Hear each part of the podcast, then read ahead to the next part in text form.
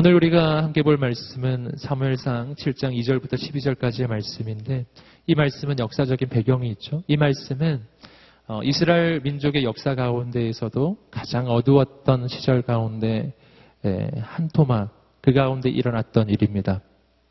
이때는 사사시대의 마지막 거의 끝자락입니다. 이스라엘의 마지막 사사는 사무엘이죠. 바로 사무엘 시대입니다. 사사시대의 마지막. 여러분, 사사시대란 아주 대표적인 말이 이거죠. 사람들은 각자 소견에 오른 대로 행하였더라. 모두 다 자기 소견에 오른 대로 행했던 사람들, 모두 다 자기 생각대로만 행했던 사람들, 그들이 바로 사사기의 이스라엘 백성들이었습니다. 믿음은 계승되지 않았습니다. 하나님의 말씀도 계승되지 않았습니다. 모세 시대와 여호수아 시대에 있었던 그 믿음은 사라져버렸습니다. 종교는 그냥 형식만 남은 거예요. 하나님은 사라지고 종교적인 형식만 남아있는 시대, 바로 이 시대였습니다. 이 시대의 정말 그 단적인 현실은 사무엘상 그 사 장에 나옵니다. 블레셋과의 전투 가운데서 이스라엘 민족은 승리를 할 수 있는 필승의 방법 하나를 찾아냈죠. 그것은 하나님의 법궤를 들고 나가는 일이었습니다. 하나님의 법궤만 들고 나가면 이기겠지. 그들이 생각했던 것처럼 그 법궤는 정말 이스라엘 민족의 승리의 상징입니다. 그 법궤를 들고 요단강물로 들어갈 때 요단강은 멈춰섰습니다. 그 법궤를 어깨에 메고 여리고 성을 돌기 시작했을 때, 제칠 일째 됐을 때 여리고 성은 무너져 버렸습니다. 이 법궤에는요, 광야 시절 이 법궤 위에는요, 하나님의 임재의 상징, 바로 하나님의 구름 기둥과 불 기둥이 서는 바로 그곳이었습니다. 여러분, 그래서 이스라엘 민족은 생각했던 거죠. 법궤만 들고 가면 이기리라. 그러나 사무엘상 사 장을 읽어보시면 법궤 들고 나가서 집니다. 예, 처절하게 패배합니다. 패배했을 뿐만 아니라 승리의 상징으로 여겼던 그 법궤마저 빼앗겨 버리거든요. 어떻게 이런 일이 일어나죠? 아니, 그 옛날에 믿음의 조상들은 그 법궤를 들고 나갔을 때 여리고성이 무너지고 요단강이 멈추어 서고, 그 법궤를 들고 나갈 때 백전백승했었던 바로 그 법궤인데, 근데 지금은 왜 안 되는 것이었을까요? 그 까닭은요, 이스라엘 백성들이 하나님을 보지 않고 법궤만 보았기 때문이에요. 법궤는 중요한 게 아닙니다. 법궤에 임하시는 하나님이 중요하신 것입니다. 법궤는 하나님의 임재의 상징입니다.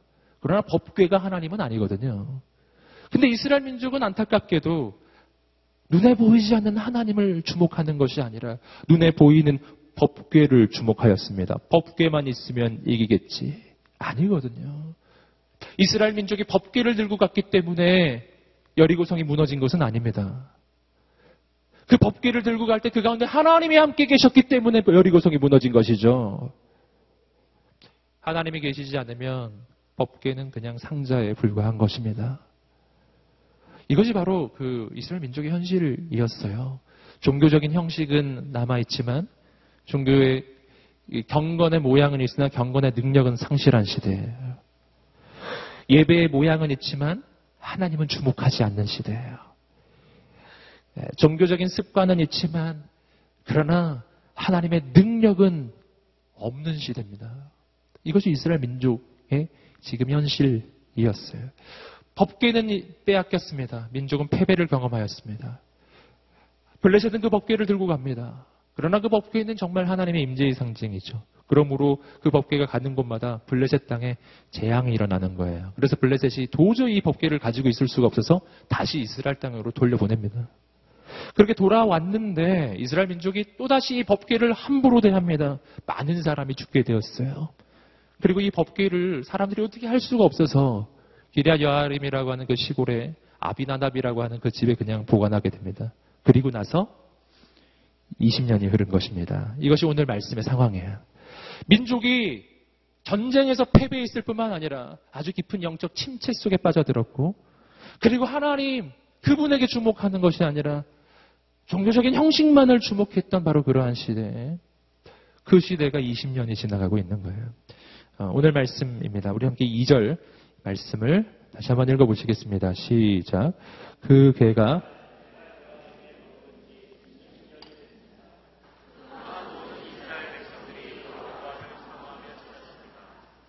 자, 이 절 말씀을 읽어보시면은 이십 년 동안 그 기럇 여아림에 머물게 되었다라고 되어 있죠. 그 법궤는 이십 년 동안 기럇 여아림에 머뭅니다. 이건 정말 어, 정말 어려운 시대라는 것을 지금 보여주고 있는 거예요. 법궤가 제자리에 가 있지 않는 거죠. 그리고 이스라엘 민족은 영적인 침체 속에 빠져 있습니다. 그런데 그 이십 년의 세월이 지나갈 동안 일어났던 아주 중대한 일이 하나가 있었어요. 그것은 이스라엘 백성들이 여호와 하나님을 사모하며 찾게 되었다는 것입니다. 하나님을 찾게 되었어요.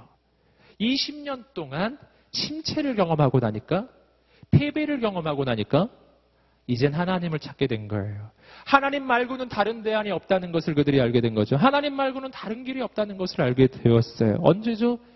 이스라엘 민족이 가장 깊은 패배와 가장 깊은 절망과 침체를 경험하는 바로 그 시점이었습니다.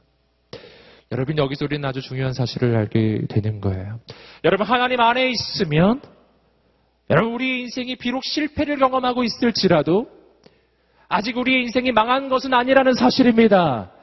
우리가 자꾸 오해하는 게 하나 있습니다. 그것은 뭐냐면, 내가 실패하면 하나님도 실패한 듯이 여기고, 내가 무능력하면 하나님도 무능력한 것처럼 여기고, 내가 침체에 있으면 하나님도 소용이 없는 것처럼 여긴다는 이 안타까운 사실입니다. 여러분, 그렇지 않습니다. 성경은 끊임없이 증거하죠. 이스라엘 민족은 패배할 수 있습니다. 그러나 그것이 하나님의 패배를 의미하는 것은 아니에요. 이스라엘 민족은 패배했을지라도 하나님은 여전히 건재하십니다. 여러분, 그리고 하나님은 지금 일하고 계신 거예요.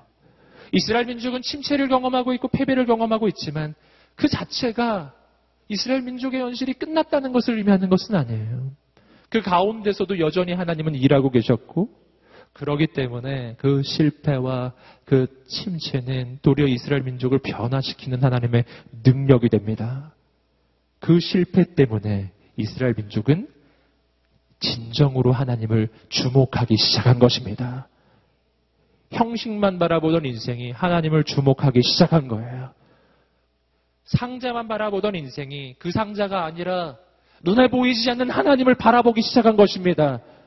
이것이 우리 인생의 실패와 패배가 가져다주는 유익함, 고난이 주는 유익함, 하나님을 보게 하는 것이죠. 여러분, 오늘 우리 인생에 고난을 겪고 계신 분이 있다면 격려하고 축복합니다.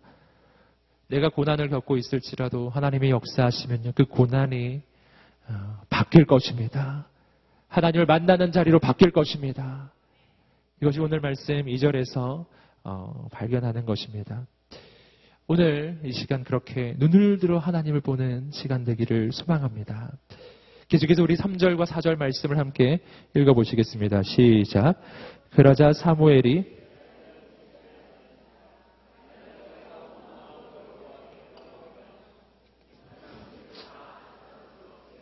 여호와께 자신을 맡기고 그분만을 섬기라. 그러면 그분이 너희를 블레셋 사람들의 손에서 구해내실 것이다. 그리하여 이스라엘 백성들은 바알과 아스다롯을 버리고 여호와만을 섬기게 됐습니다. 자, 삼 절과 사 절 말씀을 잘 보십시오. 삼 절과 사 절 말씀을 보시면, 그렇게 이스라엘 백성들이 하나님을 주목하기 시작했을 때 비로소 하나님의 메시지가 들려지기 시작해요. 여러분, 이십 년의 세월이 흘렀습니다. 그 이십 년 동안 하나님의 음성은 없었어요. 그런데 지금 하나님의 메시지가 들려지기 시작합니다. 언제죠? 이스라엘 백성들이 하나님을 사모하며 찾기 시작하는 그때입니다. 여러분, 우리가 하나님을 찾으면 하나님이 우리를 만나주실 것입니다. 하나님의 음성이 들려지기 시작할 것입니다. 드디어 사무엘을 통해서 하나님의 음성이 들려집니다. 여러분, 사무엘이 그 이십 년 동안 없었던 게 아니에요. 사무엘은 그 이십 년 동안 있었습니다. 여러분, 그런데 왜 하나님의 음성이 안 들렸던 걸? 때가 되지 않았기 때문이죠. 하나님의 때가 되면 하나님의 음성이 들리기 시작합니다. 여러분, 하나님께서 말씀하기 시작하셨어요. 그 말씀 속에서 하나님께서는 이스라엘 민족이 어떻게 회복할 수 있는지, 어떻게 새로워질 수 있는지를 알려주셨습니다. 그 방법은 세 가지였습니다. 삼 절 말씀에서 우리는 그 세 가지를 찾을 수 있어요. 첫 번째입니다. 함께 외쳐보겠습니다. 내 인생에서 이방신을 제거하라. 아멘. 이것이 하나님께서 들려주신 첫 번째 메시지입니다. 삼 절 말씀을 보시면 이렇게 말하고 있죠. 만약 너희가 온 마음으로 여호와께 돌아오려면 이방신들과 아스타롯을 없애고, 이렇게 돼 있죠. 이게 첫 번째 단계입니다. 하나님께 돌아오는 첫 단계, 이방신과 아스다롯을 없애는 거예요. 제거하는 것입니다. 여기서 우리는 한 가지 중요한 사실을 발견할 수 있습니다. 뭐냐 하면 이스라엘 민족이 그 이십 년 동안의 고난과 이십 년 동안의 그 어려움을 경험하면서, 그 침체를 경험하면서 비로소 눈을 돌려 하나님을 보기 시작했어요. 하나님을 사모하며 찾았다고 이 절은 이야기하고 있잖아요. 하나님을 사모하며 찾았다고 돼 있지 않습니까? 그런데 삼 절에서 사무엘이 말하기를, 너희가 진짜 하나님께 돌아오기를 원한다면 이방신과 아스다롯을 너희의 인생 가운데서 제거하라. 이게 뭔 말인가요? 너희의 인생 가운데 여전히 이방신과 아스다롯이 있다란 뜻이죠. 근데 이 말씀이 언제 들려지는 말씀인가요? 이스라엘 백성들이 우상숭배에 빠져있던 시대가 아니잖아요. 이스라엘 백성들이 하나님을 사모하며 찾기 시작하는 영적 회복의 시기였어요. 그런데 우리는 알게 됩니다. 이스라엘 민족이 하나님을 사모하며 찾고 있었는데 그들의 인생 가운데는 여전히 우상도 있었다는 것입니다. 여전히 이방신들이 있었다는 걸. 여기서 말하는 아스타로스는 그 이방신의 이름입니다. 여신의 이름인데 다산, 다산의 신이에요. 여러분, 여전히 그들은 이방신도 같이 섬기고 있었다는 것입니다. 참 이상한 일이죠. 하나님을 찾는 시절인데도 여전히 우상이 있었다니요. 근데 이것이 인간이 가지고 있는 어리석음이에요. 여러분, 오늘 우리 인생의 문제의 본질을 우리는 발견합니다. 우리 인생의 문제의 본질은 뭔가요? 하나님이 없기 때문이 아닙니다. 내가 하나님을 찾지 않기 때문도 아닙니다. 하나님을 찾는다니까요. 내가 하나님을 사모하지 않기 때문도 아니에요. 난 하나님을 사모해요. 근데 문제가 뭐냐 하면은 내가 하나님도 사모하고 이방신도 사모하고 하나님도 찾고 아스다롯도 찾고 하나님도 섬기고 이방신도 같이 섬기고 있다는 사실입니다. 우리는 말씀을 통해서 나의 몸이 성전이라는 것을 계속해서 배우셨죠. 너희의 몸이 성령께서 거하시는 거룩한 전이라는 것을 알지 못하느냐? 내 몸이 성전이에요. 성전은 신을 섬기는 곳이 성전인데 내 몸, 내 몸으로 이루어진 이 성전은 오직 하나님만 섬기는 성전인 줄 믿습니다. 근데 이 하나님만 섬겨야 할 내 인생의 성전에 하나님도 있고 이방신도 있는 것입니다. 여러분, 하나님께 돌아오기를 원한다면 하나님 외에 내가 섬기는 다른 신을 제거하게 되기를 주님으로 축복합니다. 이게 첫 단계예요. 이방신과 아스다롯, 내 인생에 없을까요? 여러분, 이 시대의 우상은 어, 정말 눈에 보이는 무슨 장승 뭐 이런 거 아니죠. 누가 뭐 장승 섬기겠습니까? 그러나 오늘 이 시대의 우상은, 내가 하나님처럼 섬기는 우상은 존재해요. 돈과 명예와 권력과 그리고 성이죠. 여러분, 오늘 우리 인생 가운데 내가 하나님처럼 의지하는 것, 내가 하나님처럼 소중히 여기는 것, 그것이 우상이에요. 여러분, 하나님을 섬기기 원하세요? 하나님께 돌아가기를 원하세요? 그러면 하나님과 겸해서 섬기는 그 모든 것이 내 인생에서 사라지게 되기를 주님의 이름으로 축복합니다. 여러분, 선택이란 뭐를 의미하죠? 선택은 포기예요. 함께 외쳐보겠습니다. 선택이란 포기이다. 선택은 포기예요. 선택은 포기를 동반하지 않으면 그건 선택이 아닌 것입니다. 전에도 말씀드렸죠. 결혼이란 뭔가요? 한 남자를 선택하는 것이고 동시에 삼십억의 또 다른 남자를 포기하는 것입니다. 예. 그게 그게 바로 결혼이에요. 예. 한 여자를 선택하면서 이 땅의 모든 여자를, 삼십억의 여자를 포기하는 것입니다. 여기서는 아멘이 안 나오시고요. 여러분, 포기가 안 되시면 결혼하면 안 돼요. 포기를 해야 되는, 되는 것입니다. 이렇게 격려하고 축복합니다. 포기하지 않으면 선택한 게 아닌 것입니다. 내가 어떤 여자를 선택했는데, 결혼을 했는데 내 마음속에는 또 다른 여자가 있어요. 이건 아직 선택한 게 아닌 거예요. 선택은 다른 것을 포기하는 것입니다. 여러분, 하나님을 선택하셨습니까? 선택하셨습니까? 다른 것을 손에서 놓으시기를 주님으로 축복합니다. 그 순간에 여러분은 아 이것이 진짜 선택이 무엇인지를 알게 될 거예요. 왜 내 인생은 하나님을 섬김에도 불구하고 하나님의 능력이 온전하게 나타나지 않을까요? 내가 여러 가지를 잡고 있기 때문이에요. 하나님도 잡고 돈도 잡고 하나님도 잡고 사람도 잡고 하나님도 잡고 권력도 잡고 있기 때문이에요. 하나님도 즐거워하지만 세상의 쾌락도 즐거워하고 있거든요. 모든 것을 붙잡고 있으니 단 한 가지에서도 온전한 능력이 나타나진 않습니다. 하나를 잡으셔야 합니다. 더 원, 하나를 잡으셔야 돼요. 하나, 여러분 하나님을 잡으시기를 주미로 축복합니다. 아멘. 내 인생에서 이방신을 제거해요. 또 한 가지가 있습니다. 오늘 말씀을 보시면 이렇게 되어 있어요. 너희가 온 마음으로 여호와께 돌아오려면 어떻게 하라고요? 이방신들과 아스다롯을 없애고 여호와께 자신을 맡기라. 두 번째입니다. 함께 외쳐보겠습니다. 여호와께 자신을 맡기라. 아멘. 이것이 하나님께 돌아가는 두 번째 단계죠. 내 인생에서 이방신들과 아스다롯을 제거하고 두 번째 하나님께 내 인생을 맡겨야 합니다. 하나님께 내 인생을 맡긴다고 하는 것은요. 어, 내 인생의 주인이 하나님이시라는 것을 의미하는 거예요. 내 인생의 주인이 바뀌는 것입니다. 맡기는 건 이런 거예요. 어, 이거 제가 자주 해드린 설명입니다. 우리 인생을 차로 비유하자면 하나님을 어디에 모시면 인생을 맡기는 것일까요? 운전석이에요. 운전석. 이 부분을 기억하셔야 됩니다. 하나님을 어디에 모셔야 된다고요? 운전석에. 하나님 운전석에 앉으시지요. 여기 앉으십시오. 이게 맡기는 것입니다. 그리고 나는 어떻게 하라고요? 어디 앉아야 될까요? 옆에? 조수석일까요? 예, 천만의 말씀이죠. 조수석에 앉은 것도 온전한 건 아니에요. 이거 조수석에 앉아가지고 계속 얘기하거든요. 일로 가면 안 된다고. 일로 가면. 저기 빨간불인데 파란불이잖아. 제가 제일 싫어하는 거예요. 제가 우리 아내를 너무 사랑하지만 우리 아내가 내 옆에 앉아서 자꾸 뭐 파란불이다, 빨간불. 내가 보고 있거든요. 저도 저도 눈이 있어요. 자꾸 옆에서 얘기하면 얼마나 마음이 어려워지려고 하는지 모르겠어요. 그래서 우리 아내한테 하는 말이 잘하고 얘기하죠. 나를 신뢰하라고. 네, 신뢰하라고. 나를 믿으라고. 하나님을 믿으니 또 나를 믿으라. 너희는 마음에 근심하지 말라. 네.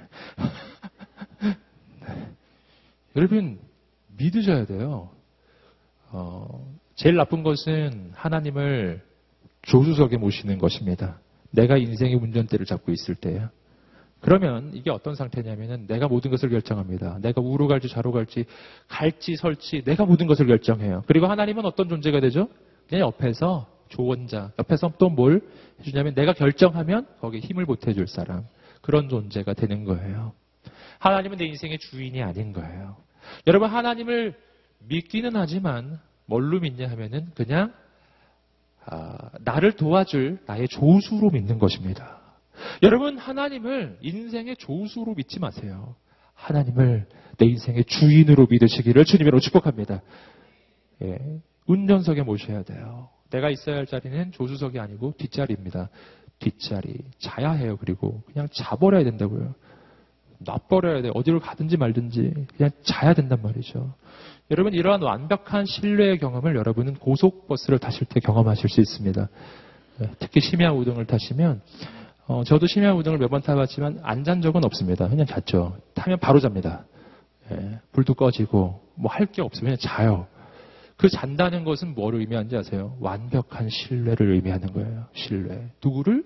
운전기사 아저씨를 믿는 것이죠. 믿으면 근심이 사라집니다. 네. 너희는 마음에 근심하지 말라. 하나님을 믿으니 또 나를 믿으라. 그 누구도 고속버스 타실 때 저 기사가 운전을 잘할까 근심 걱정을 하면서 어, 불꽃 같은 눈동자로 운전사를 지켜보면서 그렇게 어, 혹시 버스 타시는 분 계신가요? 저는 그런 분은 본 적은 없어요. 혹시 그러고 계시면 빨리 치료가 필요할 수도 있어요. 여러분 우리는 그렇게 하지 않습니다. 잡니다. 그냥 잔다니까요. 여러분 운전기사도 그렇게 신뢰하는데 아니 왜? 내 인생의 창조자가 되시고 역사의 주관자가 되시고 내 과거와 현재와 미래 모든 것을 다 꿰뚫어 보고 계시는 하나님, 모든 것을 합력해서 선을 이루시는 하나님, 온 우주의 왕이신 하나님께 인생을 맡기기를 주저하십니까? 왜 주저하세요? 들이세요. 그냥 던지세요. 여러분, 믿음이란 확 던지는 겁니다. 뭐 던질까 말까 이렇게 하는 게 아니고 확 던지는 것입니다. 하나님을 신뢰하십시오. 하나님을 의지하십시오. 하나님을 완전히 신뢰하십시오. 어떻게 하면 신뢰하는 것일까요? 어떻게 하면 내 인생을 던지는 것일까요? 그것은 아주 구체적인 방법을 이야기하자면 기도의 삶이에요. 기도의 삶. 기도하는 인생. 모든 걸 결정 지어놓고 하나님 바로 이겁니다. 이렇게 하셔야 합니다. 이렇게 하는 게 아니에요. 결정 짓기 전에, 계획 세우기 전에, 그, 그 전에 하나님께 여쭈어 보는 거예요. 하나님, 어떻게 해야 하겠습니까? 하나님, 이렇게 해야 할까요? 여쭈어 보십시오. 하나님께 여쭈어 보십시오. 내 인생의 주인은 내가 아니라 하나님이십니다. 아니, 주인이 결정해야지 왜 내가 결정합니까? 주인 되시는 하나님께 여쭈어 보는 삶. 주인 되시는 하나님께 물어보는 삶. 주인 되시는 하나님의 음성을 듣는 삶. 그 삶 살게 되기를 주님으로 축복합니다. 결정 짓고 통보하는 삶이 아니에요. 기도는 통보가 아니에요. 기도는 하나님께 여쭈어 보는 것입니다. 하나님의 그 음성을 들으세요. 어, 하나님께 맡겨진 삶이란 또 다른 말로 표현하면 안식하는 삶이라고 말할 수 있습니다. 안식하는 삶. 아까도 말씀드렸죠. 쉬라는 것이죠. 하나님께 인생을 드리고 맡겨놓으시고 그리고 그리고 주무세요. 네. 주무시고 아, 마음을 놓으세요. 마음을 평안하게 놓으세요. 할렐루야. 네. 모세가 홍해를 눈앞에 두고 이스라엘 백성에게 말했죠. 너희는 가만히 있어. 오늘 하나님께서 행하시는 구원을 보라. 가만히 있으라. 이것이 영성입니다. 왜 가만히 있을까요? 하나님 이루실 것을 믿기 때문이에요. 그 믿음이 있게 되기를 주님으로 축복합니다. 하나님께 맡겨진 인생은 힘든 인생이 아니에요. 더 놀라운 일을 경험하는 인생이 될 것입니다. 세 번째는 뭐냐면, 자, 다시 한번 삼 절 말씀을 보시면 이렇게 돼 있죠.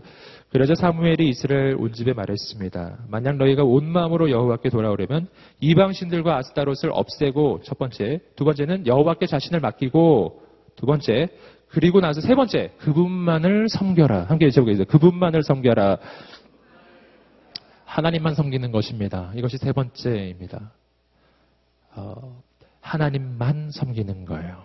이것이 세 번째 마지막 단계죠. 첫 번째, 우상을 몰아내고, 두 번째, 하나님께 인생을 맡기고, 세 번째는 하나님을 섬기는 거예요.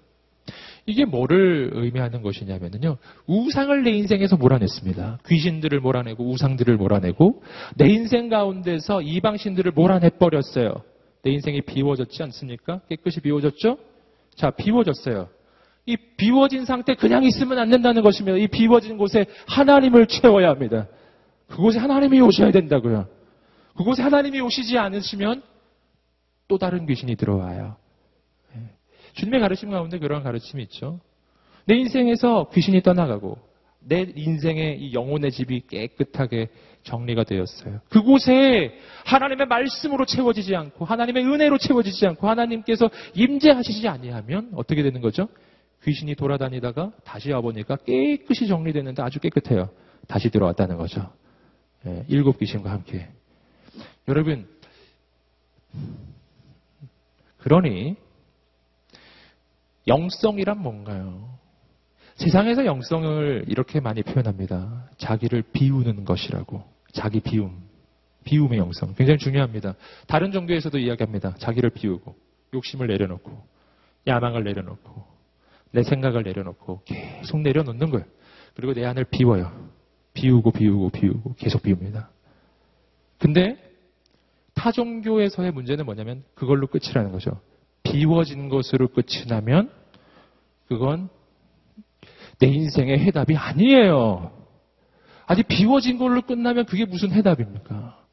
비워놓고 채워지지 않으면 딴 게 들어온다고요, 거기에.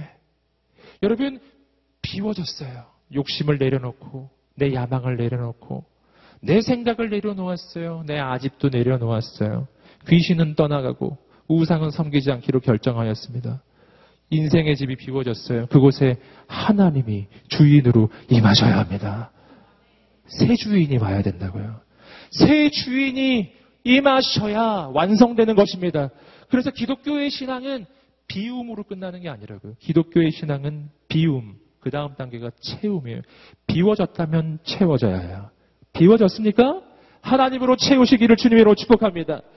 그러면 다시는 이전으로 돌아가지 않게 될 것입니다. 그래서요, 여러분, 그 수련회에 참석한다거나 혹은 이런 화요성령 집회와 같은 이런 영적인 집회 참석했을 때 아주 중요한 순간이 있어요. 그게 어느 순간이냐면 이 집회가 마친 후, 그리고 수련회가 마친 후예요. 바로 직후. 그때가 굉장히 중요합니다. 오늘도 여러분이 마찬가지입니다. 오늘 이 집회 가운데 우리는 기도하고 하나님의 은혜를 경험하고 하나님의 역사를 경험하고 내 인생에서 마귀가 떠나가고 귀신이 떠나가는 것을 경험하게 되실 것입니다. 근데 그 다음이 중요해요. 그 다음. 집으로 돌아가실 때 얼마나 마음이 후련해요. 내 영혼이 깨끗해진 것 같으실 거예요. 근데 바로 그 순간이 중요해요. 그때 그 자리에 하나님으로 채워져야 합니다. 말씀으로 채우십시오. 예. 아니면 어, 이전보다 더 나빠질 수도 있어요. 여러분, 그 오늘 이 밤이 중요하고 내일이 중요해요. 할렐루야. 어, 다른 거 하지 마시고요. 하나님 계속 바라보시고 말씀으로 하나님의 은혜로 기도로 끊임없이 내 인생이 채워지게 되시기를 주님으로 축복합니다. 다시는 돌아가는 게 아닌 거예요. 함께 외쳐보시겠습니다. 다시는 돌아가지 않으리라. 아멘. 예, 하나님께서 역사하실 것입니다. 계속해서 사무엘상 오 절과 육 절 말씀을 한번 읽어보시겠습니다. 사무엘상 오 절과 육 절입니다. 시작. 그러자 사무엘이 말했습니다.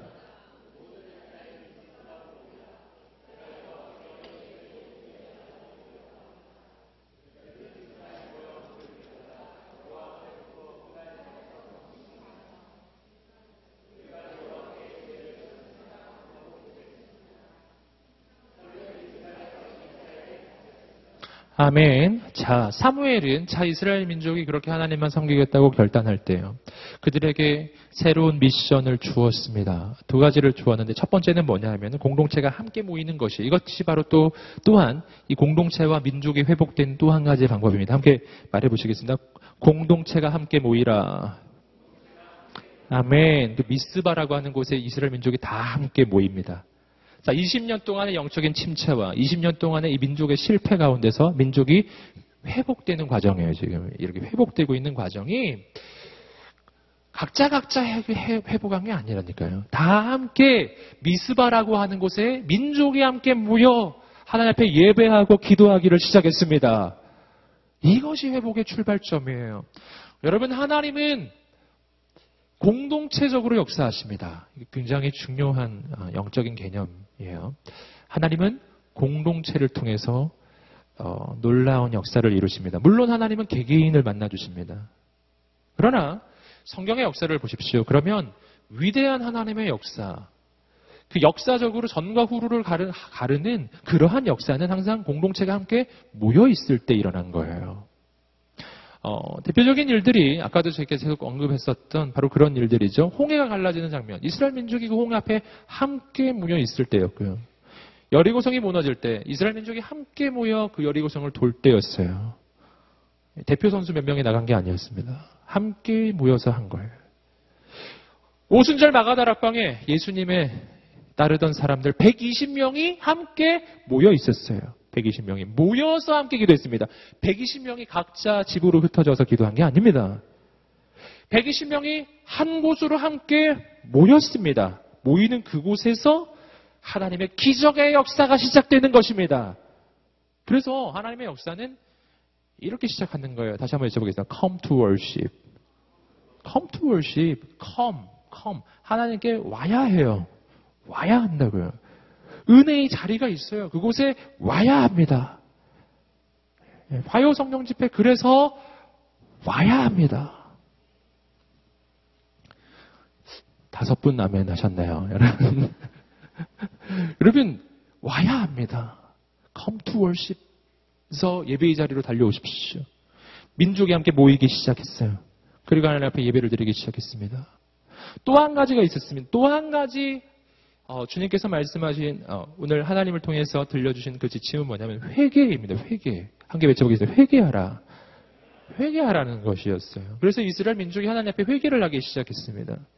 근데 그 회개에 대해서 오늘 말씀이 아주 중요하게 그 회개를 어떻게 하는 건지가 지금 말씀에 지금 나오고 있거든요. 지금 육 절 말씀을 보시면 민족이 이렇게 하고 있습니다. 금식하며 우리가 여호와께 죄를 지었습니다 하고 고백했습니다. 어떻게 했다고요? 우리가 여호와께 죄를 지었습니다 하고 고백했습니다. 함께 외쳐보겠습니다. 내가 죄인이라는 것을 고백하는 것. 이것이 회개의 구체적인 내용입니다. 내가 죄인인 것을, 내가 죄지었다는 것을 하나님 앞에서 고백하는 거예요. 이렇게 구체적으로. 내가 죄인입니다. 내가 죄를 지었습니다. 이렇게요. 이렇게 하는 것입니다. 막연하게 후회하는 게 아니에요. 어, 내가 왜 그랬을까? 어, 그러지 말았어야 되는데. 아우, 정말 내가 왜 그랬을까? 막 눈물을 흘려요. 회개인가요? 아니라니까요. 이건 회개한 게 아니에요. 그냥 한풀이를 하는 거예요. 예. 회개는 내가 하나님 앞에 죄를 저질렀다는 것을 구체적으로 고백하는 것에서부터 시작하는 거예요. 물론 거기서 한 단계 더 나가야 됩니다. 회개는 말만 하는 게 아니라 내 생각이 바뀌고 삶이 바뀌는 것을 의미하는 거예요. 방향을 바꾸는 것입니다. 근데 그 방향 전환이 뭘로 이루어지냐면은 일단 내가 죄인이라는 것을 고백하는 것에서 시작하는 것입니다. 어, 왜냐하면 내가 죄인이라는 것을 고백을 해야 하나님의 죄사함의 역사가 일어나는 것이거든요. 죄사함은 물론 뭘로 일어나는 것이냐면 나, 나, 내 대신 재물이 죽는 것으로 일어나는 거예요. 오늘 말씀에서도 사무엘이 재물을 잡죠. 양을 잡고 어, 그리고 그 재물이 드려집니다. 이것이 바로 죄사함의 과정이에요. 내 대신 재물이 내 죄를 짊어지고 대신 죽는 거예요. 예수님이 내 죄를 사해 주실 수 있는 이유도 거기에 있는 것이죠. 예수님이 내 모든 죄를 다 짊어지시고 십자가를 지시고 죽으셨습니다. 주님이 내 죄의 대가를 다 치르셨기 때문에 그래서 나는 죄인인데도 불구하고 의롭다는 인정을 받게 되는 것입니다. 그러나 그냥 저절로는 아니에요. 무슨 단계가 필요하냐면 예수님이 십자가를 지심으로 내 인생의 죄사함과 구원의 길은 열렸습니다. 하지만 이 구원의 은혜는 내가 죄인이라는 것을 고백하는 사람에게만 임하는 것입니다. 내가 의롭다고 주장하면 그 은혜가 아니에요. 예수님께서 이렇게 말씀하셨습니다. 마가복음 이 장 십칠 절 말씀입니다. 마가복음 이 장 십칠 절 읽어보시겠습니다. 시작. 예수께서 들으시고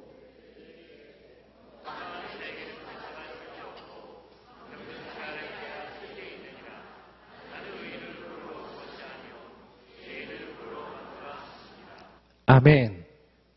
의원은 즉 어, 의사는 어, 병든 자에게 소용이 있는 거예요. 건강한 자는 소용이 없어요.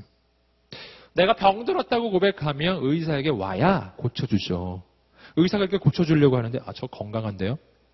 손대지 마세요. 이러면 못 고쳐주는 겁니다. 마찬가지거든. 예수님 말씀하셨어요. 내가 의인을 부르러 온 것이 아니라 죄인을 부르러 왔노라. 죄인. 그러면 이 세상에는 의인도 있고 죄인도 있는 것일까요? 아니에요. 의인은 없나니 하나도 없고 모두 다 제 갈 길을 간 사람들. 하나님의 눈앞에 모두 다 죄인이에요. 여러분, 우린 다 죄인이라니까요. 이것을 하나님 앞에서 고백해야 예수 그리스도의 십자가의 은혜가 부어지는 줄 믿습니다. 회개해야 된다고요, 회개. 그래서 베드로가 성령 강림의 현장에서 사람들에게 이렇게 구원의 길을 알려주었습니다. 사도행전 이 장 삼십팔 절 말씀을 또 읽어보시겠습니다. 시작.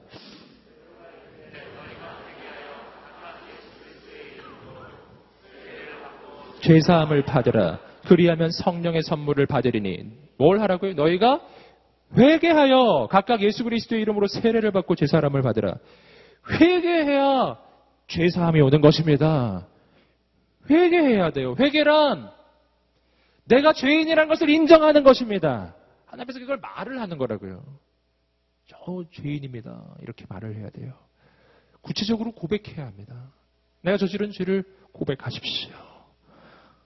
내가 죄인인 것을 고백할 때 바로 그 자리에 죄사함의 은혜와 구원의 은혜가 임하기 시작할 것입니다. 오늘 이 밤이 그러한 밤이 되시기를 주님의 이름으로 축복합니다. 어, 그리고 나서 어, 이스라엘 백성들이 예상하지 못했던 일이 일어납니다. 계속해서 사무엘상 칠 장 칠 절과 팔 절 말씀을 읽어보시겠습니다. 시작.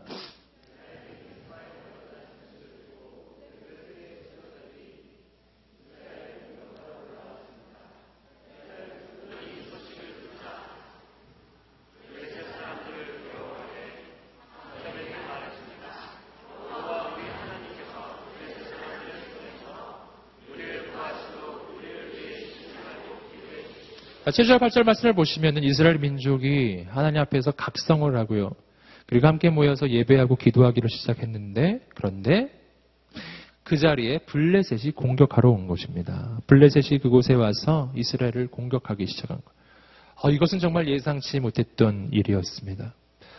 어, 우리는 이 생각하기를 우리가 영적으로 깨어나고 각성하고 결단을 하면 인생이 그때부터 잘 되기만 할 것 같아요. 그런데 말씀을 보면 그렇지 않은 때가 참 많습니다. 이스라엘 백성들이 이십 년 동안의 영적인 침체에서 벗어나 이제 깨어나 하나님 앞에 회개하고 정말 하나님의 은혜를 위해서 미스바에 함께 모여 기도하기를 시작했는데, 뭐 이러면은 어렵던 그 민족도 아주 쉬워지고 어, 번영이 오고 막 이래야 될 것 같은데, 말씀을 보니까 안 그런 거죠. 블레셋의 공격이 들어옵니다. 블레셋이 침략해 오기 시작했어요. 민족이 하나님 앞에서 깨어나기 시작할 때 영적 공격이 오는 것입니다. 영적 전쟁의 역사가 일어나요. 자, 여기서 우리는 한 가지를 깨달아야 합니다. 여러분, 우리가 올바른 길을 가고자 결단하고 믿음의 선택을 하기 시작했는데 어려움이 왔어요. 바로 그 순간이 중요합니다. 그 순간 우리가 오해할 수 있어요. 뭐냐면, 아, 내가 지금 잘못하는 것인가? 내가 잘못된 길을 가고 있는 것인가? 하면서 내가 그 믿음의 선택을 중단합니다. 믿음의 결단을 중단해요. 그리고 쉬운 선택을 해요. 여러분, 그러면 안 된다는 거예요. 그 순간에 왜 영적 공격이 올까요? 왜 어려움이 올까요? 아, 그 전까지는 다 괜찮았는데 내가 예수님 한번 제대로 믿어보려고 결단을 하고 기도하기 시작하는데요.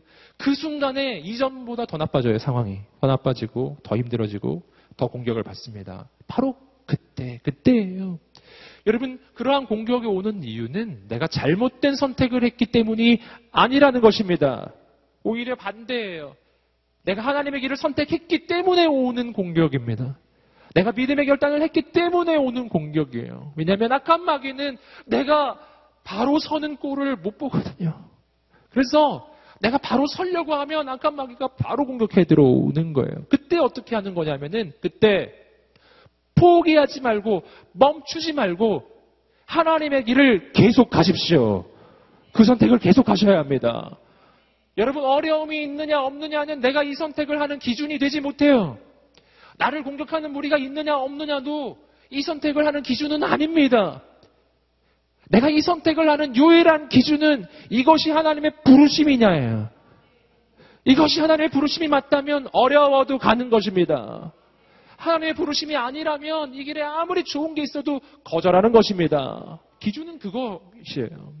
여러분, 도리어 반대로요. 어려움이 있는 곳에, 공격이 있는 곳에 오히려 그곳에 하나님의 뜻이 있을 가능성이 굉장히 높아요. 여러분, 악한 마귀는 내버려둬도 망할 길로 가는 사람을 어, 일부러 공격하지 않는 거죠. 내버려둬도 망하니까요. 그런데 제대로 일어서려고 하면 공격하는 겁니다. 그러니 오늘 우리의 인생에 믿음의 결단이 계속되시기를 주님으로 축복합니다. 포기하지 마십시오. 옆 사람에게 한번 말해주십시오. 포기하지 마십시오. 아멘. 그리고 이스라엘 민족은요, 사무엘에게 기도를 부탁하죠. 예배를 부탁해요. 우리를 위해 기도해달라고. 그러자 사무엘이 이렇게 했습니다. 사무엘상 칠 장 구 절과 십 절 읽어보시겠습니다. 시작.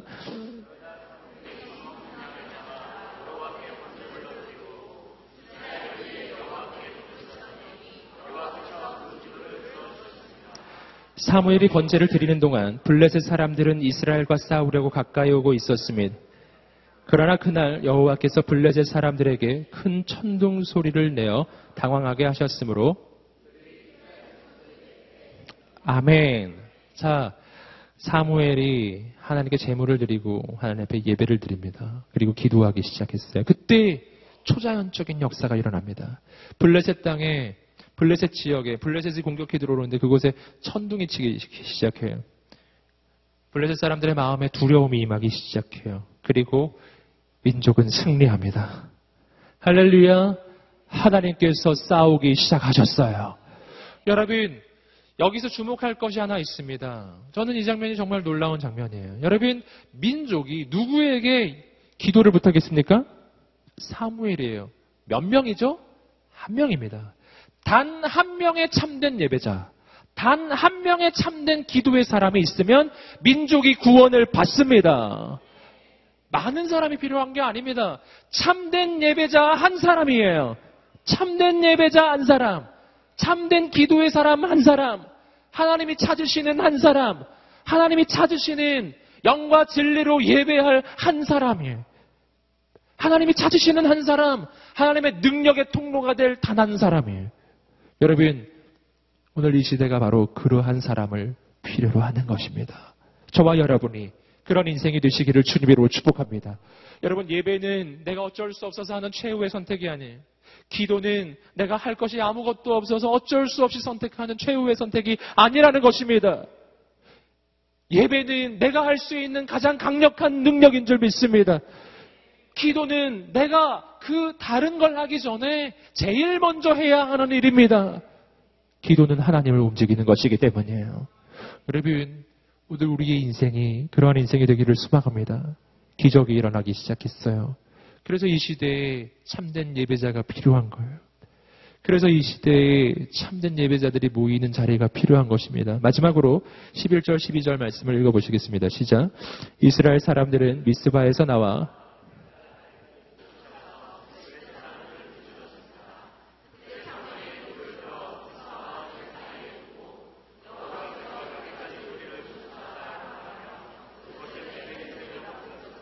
아멘. 이스라엘 민족은 승리를 거두었습니다. 그리고 사무엘이 뭐를 하죠? 그곳에 기념비를 세웁니다. 그리고 에벤에셀이라고 이름을 붙입니다. 에벤에셀이란 하나님께서 여기까지 우리를 도우셨다. 다 하나님께서 하신 일입니다. 라는 뜻이죠. 여러분, 이때 이스라엘 백성들이 볼 때 사무엘이 얼마나 위대하게 보였겠어요? 사무엘이 얼마나 대단해 보였겠어요? 민족이 위기를 경험하고 있었는데 사무엘 한 사람이 하나님 앞에 기도하기 시작하니까요. 민족이 승리를 경험해요. 그냥 승리가 아니었어요. 하늘로부터 천둥이 치고 초자연적인 역사가 일어나기 시작했습니다. 천둥을 부르는 사람. 진짜. 여러분, 얼마나 위대해 보였겠어요. 사무엘은 마음만 먹었으면요. 교주가 될 수 있었습니다. 예, 마음만 먹었으면요. 예. 사무엘교. 그런 게 생길 수도 있었어요. 그러나 오늘 말씀을 보세요. 사무엘이 어떻게 했습니까?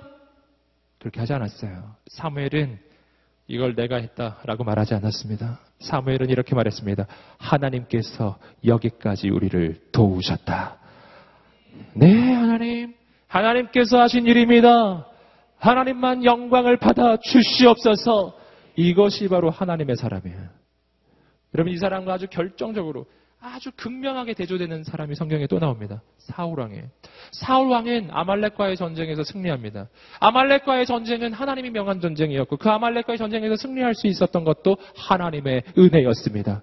그럴 때, 그런데 보이는 반응은 이 사무엘하고 정반대예요. 성경을 읽어보십시오. 같은 사무엘상에 나와요. 여러분, 사울왕은 어떻게 했는가? 그 전쟁 후에 똑같이 기념비를 세워요. 그것도 하나가 아니에요. 여기저기. 아주 곳곳에 세우는데 거기다가 뭐라고 썼냐면은 사울왕이 했다. 뭐 이렇게 쓴 거죠. 사울왕을 위한 기념비를 곳곳에 세웁니다. 분명 그 전쟁하기 전에는 하나님의 명하심이었고 하나님의 은혜였는데 끝나고 나니까 내가 했다는 거죠. 여러분, 사울 왕은 바로 그 시점이 하나님께 버림을 받는 시점이에요. 그 시점이었습니다. 여러분, 오늘 우리의 인생에 오늘 우리의 인생을 변화시키는 마치 활용정점과 같은 그 순간이 있습니다. 모든 일이 이루어진 후에 내가 했다고 말하지 않고 하나님께서 하셨습니다라고 고백하는 사람이 되는 것입니다.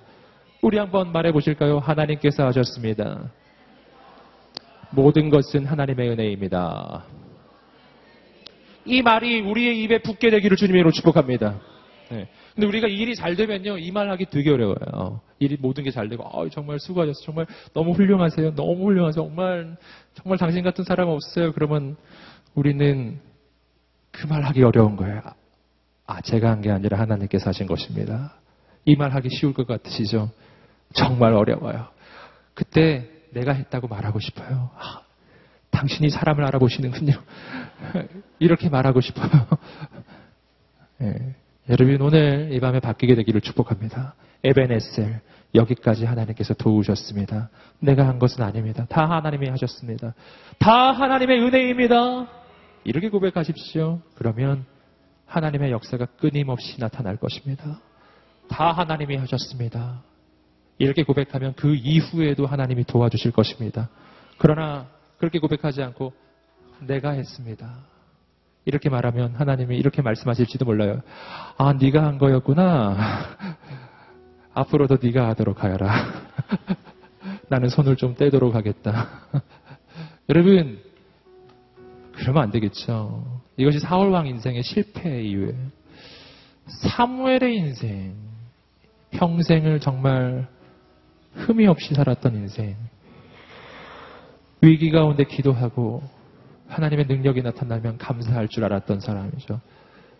하나님의 마음에 합했던, 하나님이 찾으셨던 한 사람, 민족을 구원한 예배자. 여러분, 오늘 우리의 인생이 그런 인생이 되기를 간절히 소망합니다. 우리가 함께 이 시간에 말씀을 기억하며 기도하며 나가겠습니다. 하나님, 오늘 우리의 인생이 영적인 침체에 빠져 있다면 그것은 내 인생의 절망이 아니라 하나님의 새로운 역사의 시작점임을 믿습니다. 오늘 이 밤이 그 밤이 되게 하여 주시옵소서. 하나님을 간절히 찾게 하여 주시옵소서. 내 인생에서 우상들은 떠나가게 하여 주시옵소서. 내가 내 인생의 주인이 아니라 하나님이 내 인생의 주인이심을 선포합니다. 하나님, 나를 인도하여 주시옵소서. 내 인생은 오직 하나님으로만 채워지는 인생이 되기를 소망합니다. 아버지여, 하나님 이 밤에 우리의 인생의 주인 되어 주시옵소서. 그렇게 우리 자신을 주 앞에 맡기지 않겠어요? 그 순간부터 내 인생은 달라지기 시작할 것입니다. 우리 하나님 앞에 믿음의 반응을 하며 나아가겠습니다. 함께 자리에서 일어나셔서도 기도하시고, 간절히 기도하기 원하시는 분들 앞으로도 나오셔서 기도하시고, 무릎 꿇고도 기도하십시오. 전심으로 주 앞에 기도하며 나아갈 때 주 앞에 두 손을 높이 들고, 아버지, 오늘 우리가 부르짖습니다. 우리의 인생 가운데 새 일을 이루어 주시옵소서. 간절히 주여 세 번 외치시고 기도하겠습니다. 주여, 주여, 주여. 할렐루야. 하나님 아버지, 슬픔하여 견나로도 주야 성하리 도하시 거룩하신 아버지 주의 예배하리.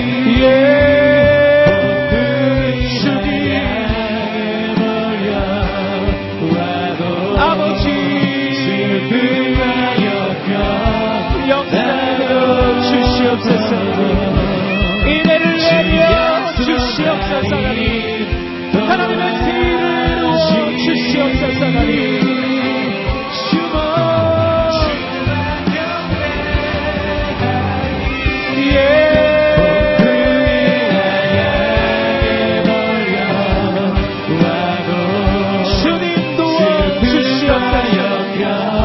주님 역사여 주시옵소서. 주야 전하리 주시옵소서.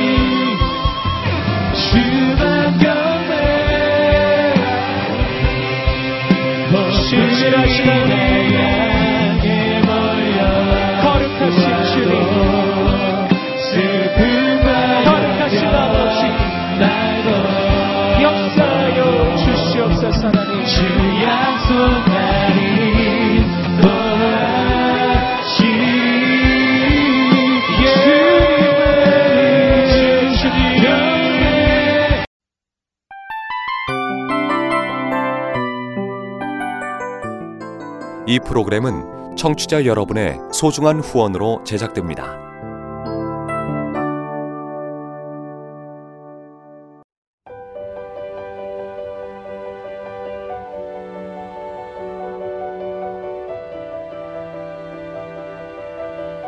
세상에는 수많은 교회들이 있지만 더 깊이 있는 말씀 강해를 찾기 위해 크기로만 교회를 선정하지 않습니다. 보다 좋은 영적 콘텐츠를 더 많이 나누기 위해 방송비를 받지 않습니다. 일 년 삼백육십오 일 복음만 전하고 싶어서 우리는 광고를 하지 않습니다.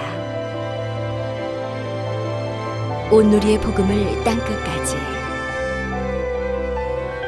씨지엔 티비와 함께 땅끝 선교사가 되어주세요.